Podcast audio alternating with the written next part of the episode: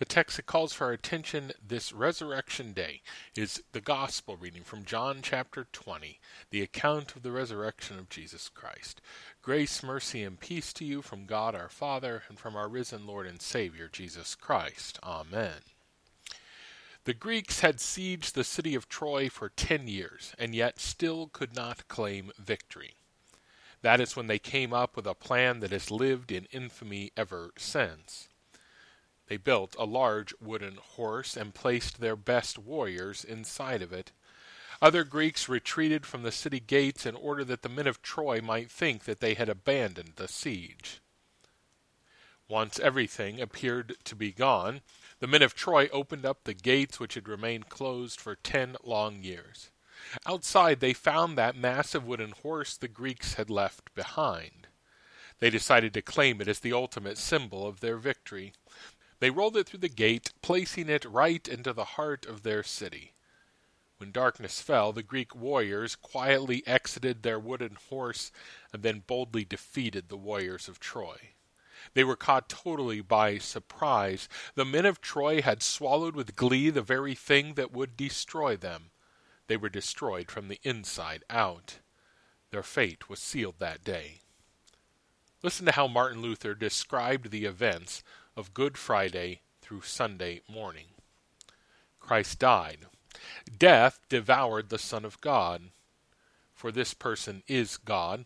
And since both God and man in one indivisible person entered into the belly of death and the devil, death ate a morsel that ripped its stomach open.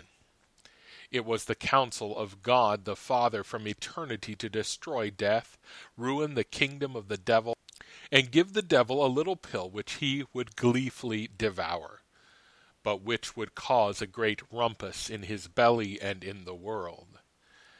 Now the Lord wants to say, For is it a miracle that I, the Son of Man and the Son of God, in one person, am sacrificed to death and enter the jaws of death and the devil? But I shall not remain there not only will I come forth again, but I will also rip open death's belly. For the poison is too potent, and death itself must die. Sounds a lot like the Trojan horse, doesn't it?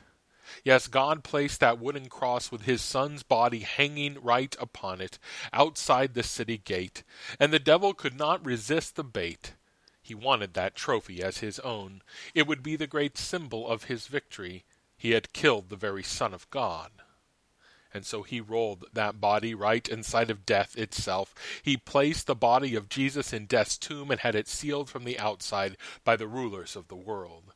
He had won. Can you imagine the rejoicing on Good Friday night among the devil and his demons? This was their master's greatest moment. Sure, he had fallen from grace in the beginning. He had been defeated by Jesus out in the wilderness despite trying his best temptations, but finally a victory. Finally, the victory. But then in the darkness of that moment, Jesus was made alive in the Spirit.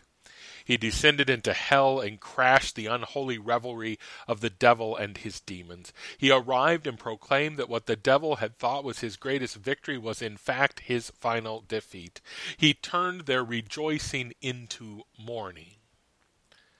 Then came Sunday morning. And Jesus did more that day than just leave the tomb.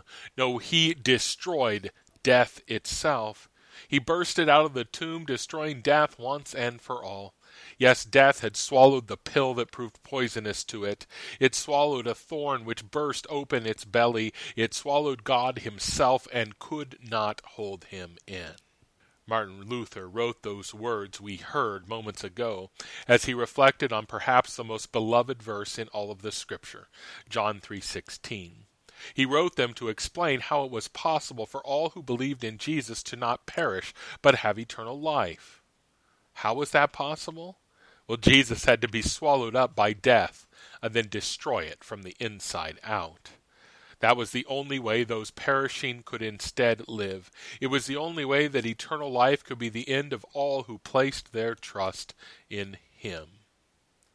And today we celebrate that that is exactly what He has done. Not only is Jesus once dead alive, but death that once lived, it's dead. and that is worth celebrating. It means the accident that took your loved one did not have the final word. It means that the disease did not really win the battle against your friend. It means that what you saw by that bedside was not really their final breath. No, death has been defeated. Jesus entered death and destroyed it from the inside out. Its iron grip was relaxed forever. Oh, everyone had always figured that once death got a hold of someone, the story was over. After all, it sure seems that way from what the eyes can see and what the ears can hear when death comes.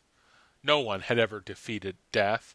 Many had fought valiantly against it, but none had ever won. And no human had even considered that someone might be able to beat death even after death did its worst. That is why Mary Magdalene just assumed that the body of Jesus had been moved when it was not found in the tomb. That's why Peter did not simply proclaim the resurrection when Mary told him that the body was gone. It is why Mary could not even recognize Jesus through her watery eyes in the garden.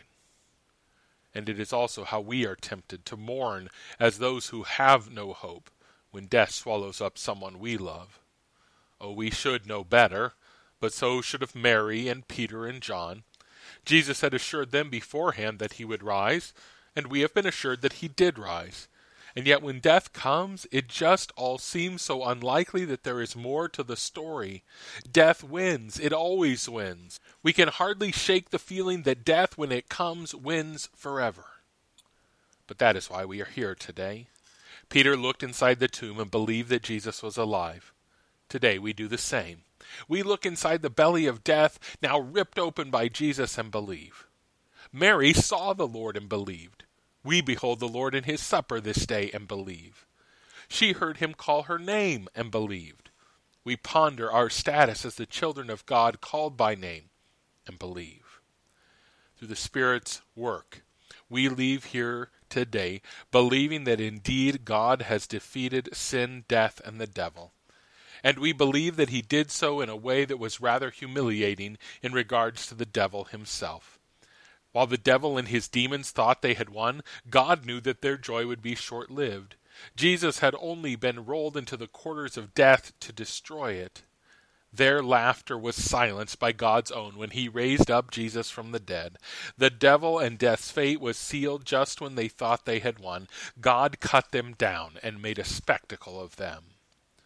For a hundred years now, many parts of the Greek Orthodox Church have celebrated this fact by setting aside the day after Easter for telling jokes. They seek to echo the cosmic joke that God played on Satan in the resurrection. Yes, Satan thought he had won and was smug in his victory, smiling to himself, having the last word. Or so he thought. Then God raised up Jesus from the dead, and life and salvation became the last words. Whether you tell any jokes tomorrow or not, know that the joke on Easter Sunday morning was certainly told at death's expense. And that joke has become the source not only of momentary happiness on Easter Monday, but everlasting joy for you and for me and for all who place their lot with Jesus. By his promise, we believe that death is dead, that Jesus is alive, and that we will live forever.